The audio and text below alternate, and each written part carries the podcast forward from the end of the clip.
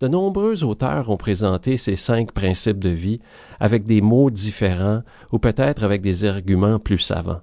Dans ce livre, j'ai voulu apporter une démonstration concrète avec des expériences de vie qui ne sont pas seulement les miennes, mais aussi celles d'hommes et de femmes que j'ai eu la chance de côtoyer dans le cadre de mes activités professionnelles. Aucun d'entre nous ne voudra vous faire croire que ces principes peuvent se résumer à des formules magiques. Ce n'est pas parce que nous méditons, que nous pratiquons le yoga, ou que nous gardons l'acronyme ALVAC bien en vue, que nous arrivons à remplir tous nos objectifs. C'est justement un processus à faire et à refaire tous les jours et souvent plusieurs fois par jour. Ce n'est pas moi qui pourrais vous dire que c'est facile. Oui, une vie authentiquement réussie demande du courage, et c'est cette magnifique idée que j'ai voulu partager. Vos commentaires sont bienvenus sur mon site web au www.ericjasson.com.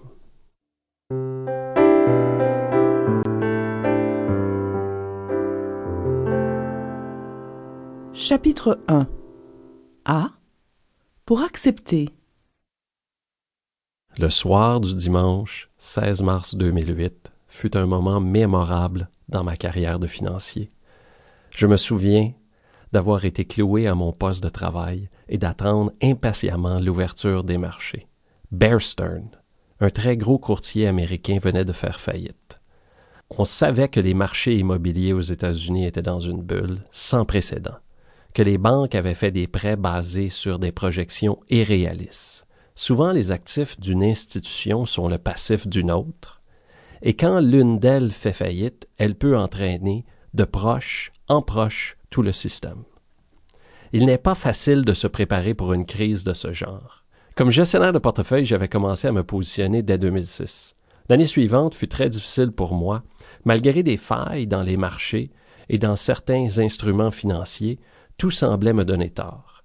J'étais à contre-courant. J'avais passé plusieurs nuits sans sommeil à tenter de convaincre mon employeur du bien fondé de ma vision et des profits qui en découleraient. Puis en janvier 2008, après avoir travaillé un peu plus de vingt ans en haute finance, à Montréal, à New York et à Toronto, je réalisais enfin mon rêve, celui d'occuper un poste de gestion pour un grand fonds spéculatif, en anglais hedge fund, chez Braven Howard, pour être plus précis, l'équivalent des Yankees de New York de la finance qui rémunèrent ses gestionnaires comme les méga stars du baseball.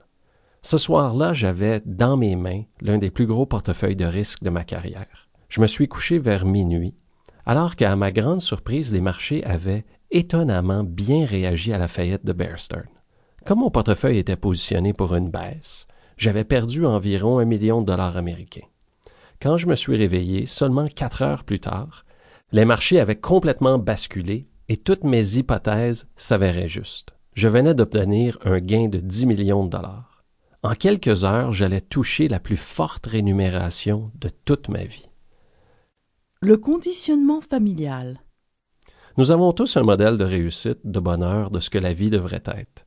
Ce modèle est souvent basé sur le conditionnement social et familial, ainsi que sur les neuroassociations que nous faisons par la suite. Le problème, c'est que nous savons rarement qui nous sommes et ce que nous voulons. Nos désirs sont le plus souvent le fruit de notre conditionnement.